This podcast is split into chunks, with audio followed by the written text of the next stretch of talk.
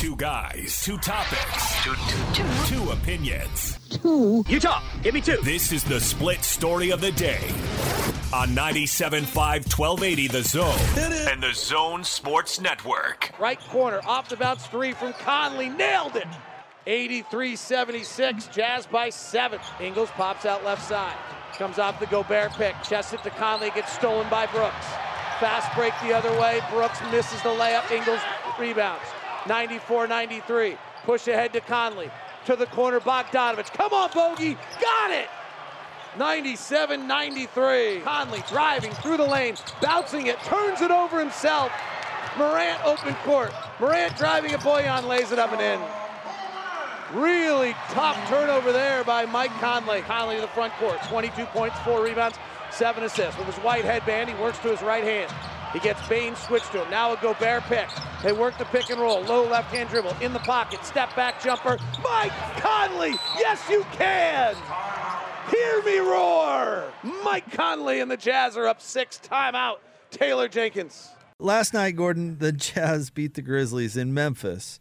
Third time in six nights beating this Grizzlies team after, with the background of all that we talked about in the first segment with the issues uh, with the plane just to get out there. And, um, you know, the team goes out, Gordon, and gives a really gritty performance where they played really hard and came through in the clutch. I, I thought that was one of their better wins of the season. Given everything involved, yes. I thought it was one of their better wins of the year. Here, here, Jake. Couldn't agree with you more.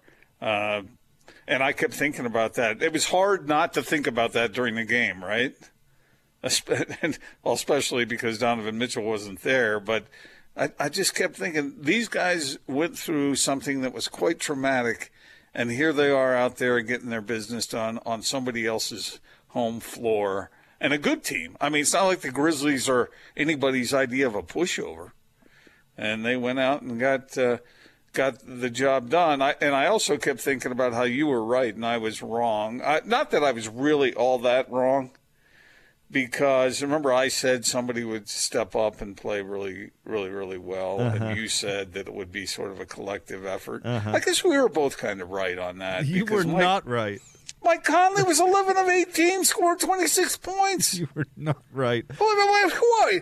That's way above his average. And Bogdanovich was way above his average, and Clarkson was way above his average. As if those three, as if those three lifted their team to the victory.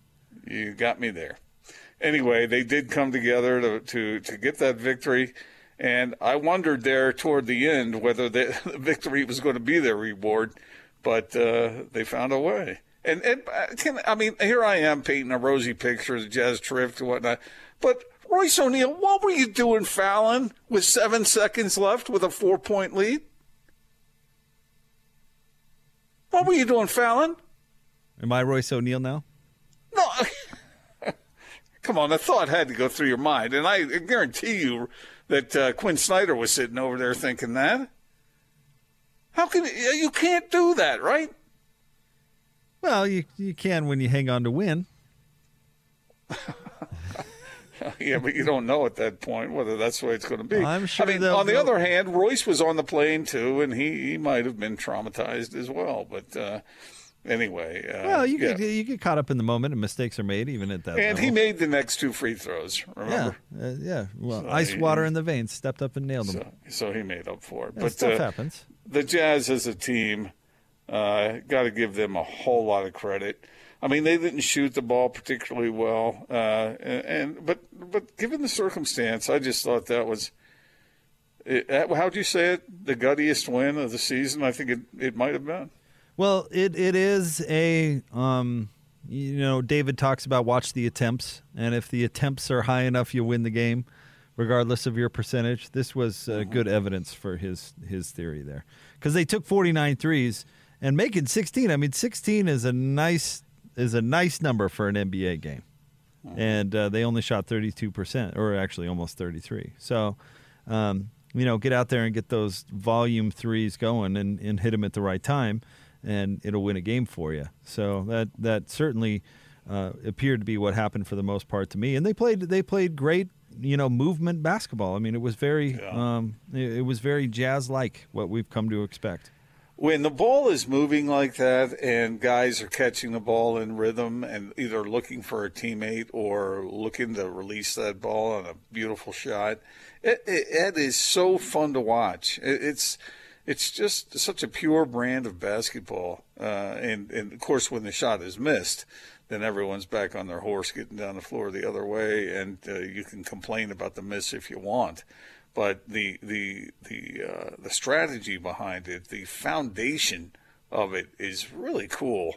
What we're watching with this Jazz team is pretty darn special uh, in a lot of ways, and I, I, you know, we, I think Jake, for guys like you and me, and we, I mean, we get we get so used to watching it that I think sometimes we take it for granted, but it, it really is a thing of beauty. Yeah. You know, Gordon, um, one thing that's interesting about if you just look at Jazz box scores, and this is kind of a, a, a, fun exercise, but there's there's really two ways that you can play this Jazz team, and that's there's more than that, but I, and I'm oversimplifying it, but I think you'll you'll come along with me.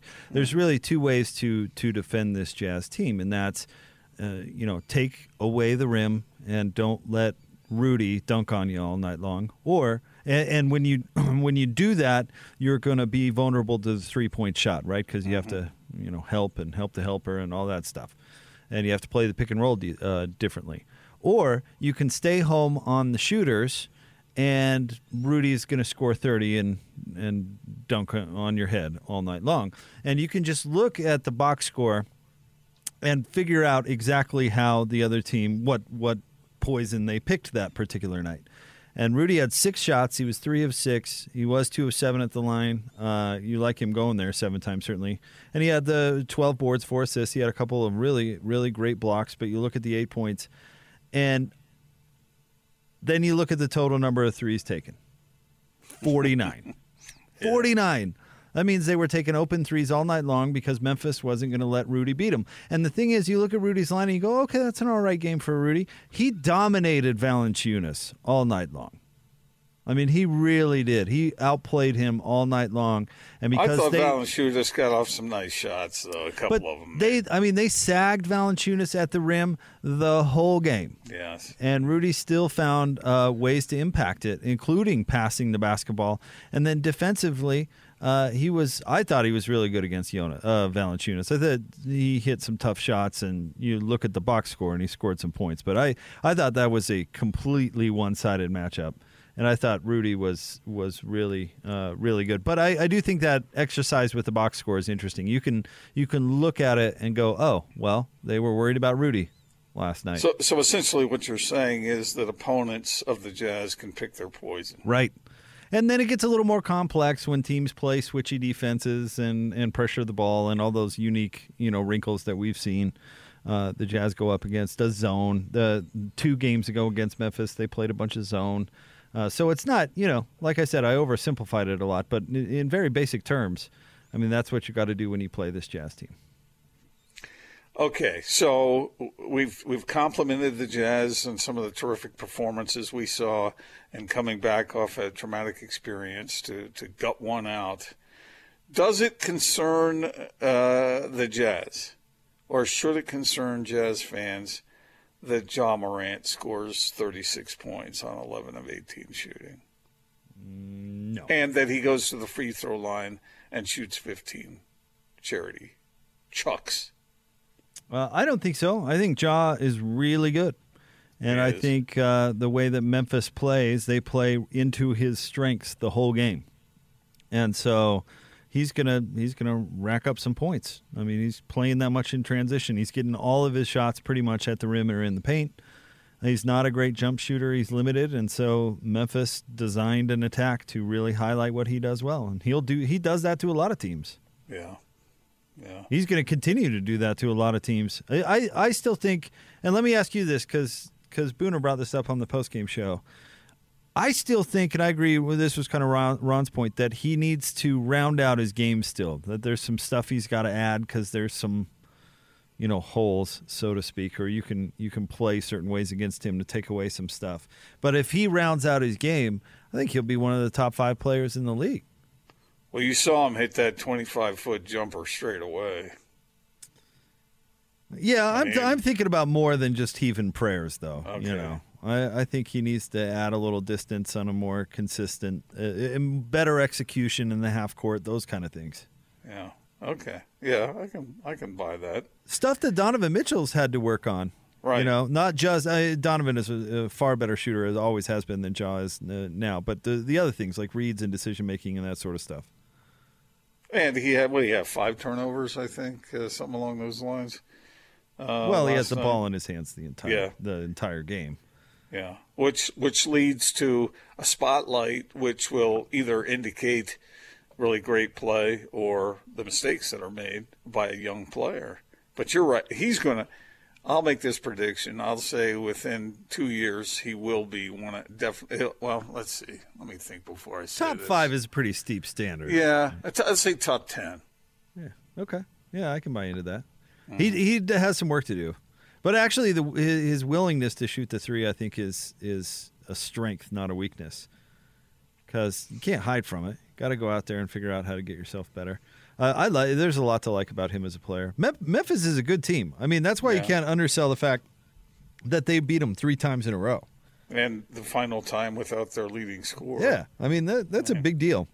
Yeah. If they, we're not talking about Cleveland here, I mean that Cleveland team was was borderline comical just because they they don't have a great squad obviously this year, and the Jazz didn't have to work very hard to beat them. Joe Ingles said as much. Kind of chuckled at that when he was on with uh, with PK this morning. Um, but this Memphis team is is way better than Cleveland. I mean, they're they're they're a decent team and they play really hard and they've got a good young coach and there's a bright future for Memphis and for Jazz to to beat them three times is is really impressive. And they're especially good at the defensive end. Uh, I mean, th- yeah, I agree that that is uh, a fine accomplishment for the Jazz. What about this though? How badly did the Jazz miss Donovan Mitchell?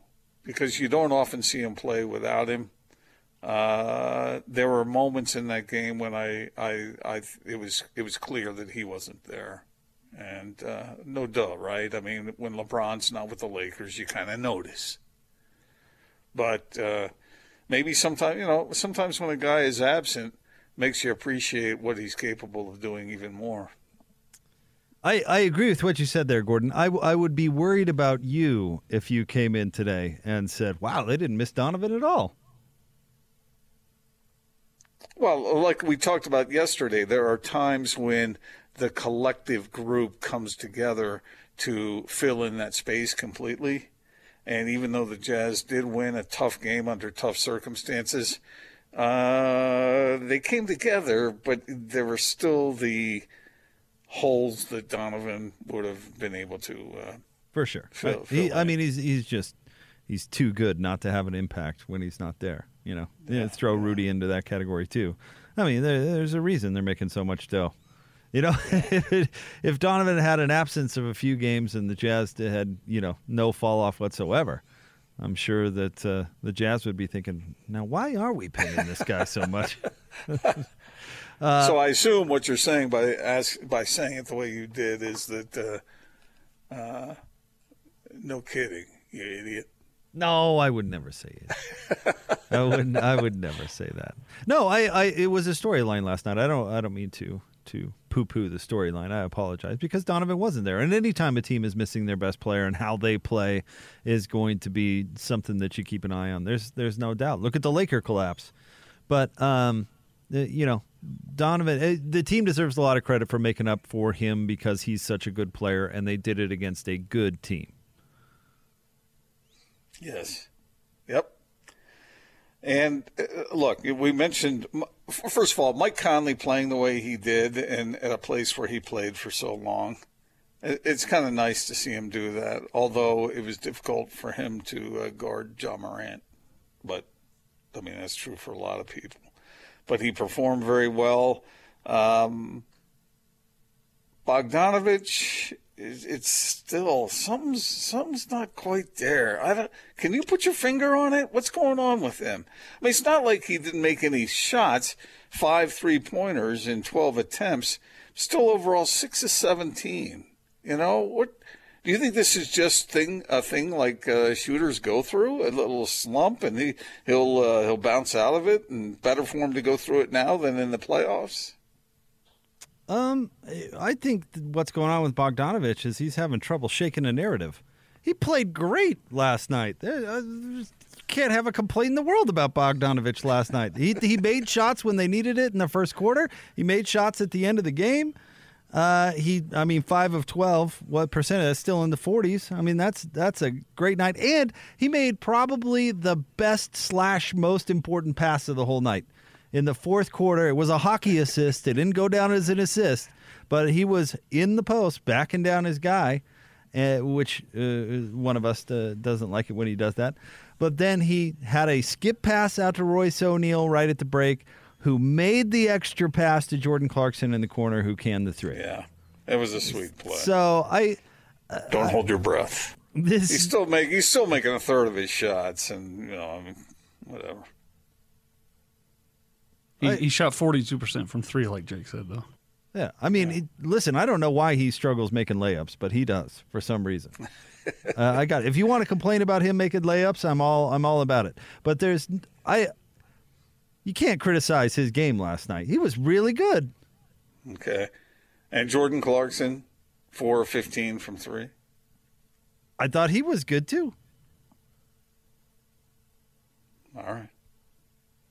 I mean, again, the volume 3 is a good thing. So it doesn't matter as long as a lot of them go up. Right. Because the Jazz shoot 40% from 3. So eventually that number is going to come out and you're going to win. and by the way, when they made the threes, I thought was relevant last night too. Yeah, yeah, I hear you. I hear you. I, I just every time I see this team play, I measure it against the best standard you can come up with. And uh, I get it. They're humans. They had a traumatic experience. It was a great win, a gutty win. I agree. I agree. I agree. But I, I, I just picture what's going to happen when they go up against the Clippers or when they go up against the Lakers fully loaded, when they go up against the Suns. We're going to see what that's like uh, twice on the road coming up in the not too distant future. I know the Lakers and Andre Drummond's toe uh, going to be a tough matchup for this uh, for this Jazz team. It's gonna it's going to be rough. I I thought both those players that you mentioned played well. I did. I'm not I'm not ripping them. I'm I'm just thinking they're going to have to play better than they did last night. Now, obviously Donovan Mitchell wasn't there. Yeah, and they Maybe gritted that- out a, a tough win. right. I don't think there's I- much to I- complain about from Okay. last night's game. I really don't. And I Fair don't enough. think I, I I think Bogdanovich is fine. I'm not concerned about his performance, and He- I, I he just don't know how me. many. I just don't know how many good games he has to have before people will get over the boy. Look at this slump from Bogdanovich. Well, he just he, it it doesn't look smooth to me. It looks like something's just kind of a little quirky. That's went all. five of six from three three games ago. Yeah, I know. I know, but don't if I if I tell you he went six of seventeen, it, don't discard that and say he was five of six from three a few games ago. I'm You not know, I mean- discarding that. I I'm I'm including the six of seventeen and telling you that he had a good game. I, I, I the whole his whole performance does not come down to his shooting percent, percentage. No, I know that. I know Particularly him. Well, he didn't have any turnovers. Nice. That was great, Gordon. All right, stay tuned. Yeah, big game, zero turnovers. You're right. Hey, we ended on the same page. I feel good. Okay, look, we're nitpicking here, but uh, the Jazz had a great win under those circumstances, but they will have to play better. And obviously, if Donovan Mitchell is with them, they will play better. But I just keep measuring this team against what they're going to face in the playoffs. And I, because they have won so many games, I, I, for their own good, Jazz fans ought to send as many positive vibes at this club as they can because if it, it, it'd be it'd be better for them not to play so well and not to win so many games if they're not going to do the same thing in the playoffs. Because if they do that in the regular season and then they don't do it in, in the playoffs, then people will d- just sort of dismiss whatever they do moving forward. It'll create a bigger hole for the Jazz to climb out of than already exists after what happened in the bubble. Well, certainly a big night last night. Uh, what do you think about that? Roy Williams steps well, steps down, retires, whatever you, you want to call it. I guess it's technically a retirement. He's seventy How, years old. how, old- how old is he? 70? Seventy, and he said he does. He did not feel like he was the right fit for the program anymore. Well, yeah. I mean, look what look what he's accomplished, and uh, life is only so long. You know, you got he needs to go out and and do some stuff that he hasn't been able to do. He's probably been able to do a lot of things, but uh, there's more to do. So go do it. What the heck? What do you bet me pops up at like New Mexico or something in two or three years? No, at 73. He's 70, uh, about in a few years. I see what you're saying. But I don't know. It seems like these coaches retire and then get bored, and then all of a sudden they take another gig, right? What They are. Where, where did uh, Bobby Knight go? Texas Tech? Yeah. They are they are wired in a different way oftentimes and there's a thirst for that control and competition. And so I guess that could happen. Isn't Larry I- Brown still coaching somewhere? is he? I don't know. I if he is, I'm unaware. where was where was he last in the college ranks and, and had success? Um, Wasn't he at SMU? SMU. Yeah, exactly. Yeah, I, I, if he's coaching still, then I, I, I'm, I, I'm, I haven't Googled it, but let me guess that Larry Brown would be, I want to say, mid to late 80s. He is exactly 80. and he? you'll never, ever in a million trillion years guess the last team he coached. Not a chance, because I didn't even know this this team existed. All right, let's hear it. Auxilium Torino I What I'm- that? in uh, Liga Basket Serie A Oh, over there in Italy. Our guy Tavanari probably knows yeah. all about. him. Okay, so he coaches in the Italian league. He was fired mid-season with the team's record at just five and nineteen So he did a bad in job. 2018. overseas. Okay, there you go. Uh, I don't know if we'll see Roy Williams again. It's pretty pretty incredible what he accomplished at both Kansas and North Carolina. Never never got that title at Kansas, but went to several Final Fours right in his his time there, and then he goes to to North Carolina. Had the whole academic scandal thing pop up there for a minute, um, but uh, seemed to somehow come out of that unscathed. you mean where the the classes were fake? That whole yeah, thing. yeah, where they No, no, he never knew anything about that, Jake. Uh, that- Well, that they- that's not- shock to him. technically what they concluded. They got away with it because of a loophole where they said, "Well, we made the fake class available to everybody. It wasn't just athletes; it was it was everybody." And the NCAA said, "Oh, why didn't you say that in the first place?" Case it's closed. No, Yeah. it's no Let's go home, bene- everyone. It's no particular benefit for an athlete. It's you know. Let's hit available Applebee's. to Everybody, you know. Fine work. Did you ever did you ever have any classes like that in college Fake that were classes, just an no. absolute maybe not a fake class, but one that is an automatic A? Took ballroom dance. Well, that'd be kind of hard. What what did everybody get an A in there? Oh, yeah, everybody who showed up. Oh, it was one of those. Yeah. They didn't like actually critique your no, technique. it wasn't like uh, Carrie Ann, what's her name, sitting there going like, he Carrie Ann Inaba was Yeah. the professor? He was like, "Listen, that waltz sucked." So out wait, wait, there." wait, hold on a second. You're telling me that anybody who shows up for ballroom dance, even if they don't learn the dances correctly, they get an A? That, that sounds a little bit on the generous side. Yeah, you don't get like an A. You just get the credit. You just get like a pass. Okay. It's like a pass fail kind of thing. And if you if you just showed up and stood there, then they'd probably fail you. But yeah, if you participate, Wave your arms and shake yeah, your hips. show up and participate. But no, they're not critiquing you. They're not saying that rumba was a B effort at best. Were you any good at it? Uh, I don't know if anybody in beginning ballroom dance is any good at it, but it was fun. Uh, uh, a few fraternity brothers and I took it to see if we could meet a member of the fair sex. And then, Did you? ooh, sure, there were some some lovely people in that See, class. I, I took a golf class thinking I'll get to golf, I'll get an A, oh this will be great. Uh-huh. You had to get you had to like shoot an eighty on average. No, to, yes, an 80? Yes. an eighty. Some of this, some of Yes, this stuff, no, some of this yes. stuff is performance based, Jake. maybe No, it was eighty five, but To- it was to it get was. a pass. I didn't pass. No, stop. it, I'm Austin. not Stop kidding. right. At 85, that Down is- at UVU, Listen, at 85 is a pretty steep standard. What if you were not like at a, Cascade Springs. What if you were just it a beginner though? You just pick up a club that semester, and they're There like, were "You plenty better, of us. You better be to 85 by the end of this thing." That's impossible. So we passed the class, but we didn't. There were, to get an A, you had to do this. There were tiers of Well, there's a there's a wa- there's a way to get past that. You cheat. How do you cheat? Well, the cheat the way you do at golf? That's I think You what he's cheat- saying. was- Miscount was- the Oh, strokes. okay. Was the was the teacher with you and you're forcing? No, but the Holy Spirit was and Yeah. saw everything I was doing Is- and not doing. Is this how you think of things, Gordon? That if nobody's looking, it's all good? No, I'm just thinking that that seems quite unreasonable. That in order to get an A, you got to shoot 80.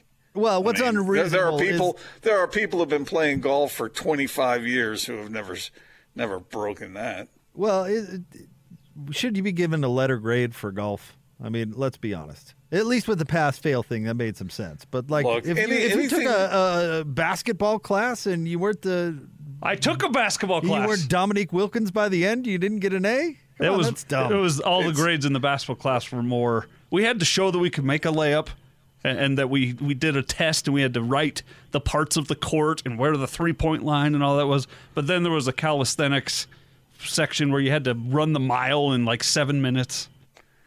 That's Jake, the dumbest thing I've part, ever part, heard. It part- was part- ridiculous. Part of part of learning the game of golf is being miserable. You know, so the fact that you don't get it, there is some some legitimacy to that. Uh, that uh, you it, it somehow you're you're going to fall short of what your goal is, and that you're going to be happy about it, and that it's somehow going to ruin your day. So that, that that's that that is a part of the game of golf, right? The only thing that would make it even more realistic is if you had to actually pay extra for the class and lose a bunch of money. Which is what I did. You did have to pay for the class. Yeah, they didn't do it for free. We had to buy our own season pass to the course. Yeah. Welcome to your university system That's- at work. Yeah, you're paying you're paying top dollar for that ballroom dance class. How many happy golfers do you know? Lots. I'm a happy golfer. Yeah. Do you keep score? Yeah.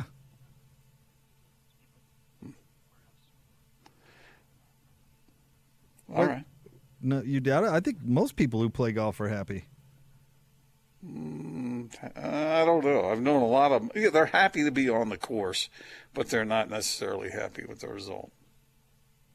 So what do they do? They go out and buy five more putters, you know, and then they expend all that, and then they need a new driver, and then the irons aren't what they used to be, or the grips don't fit right, so you got to regrip them, or you got to do something, and you lose, you know, uh, about 150 golf balls, and so then you got to go out and buy more.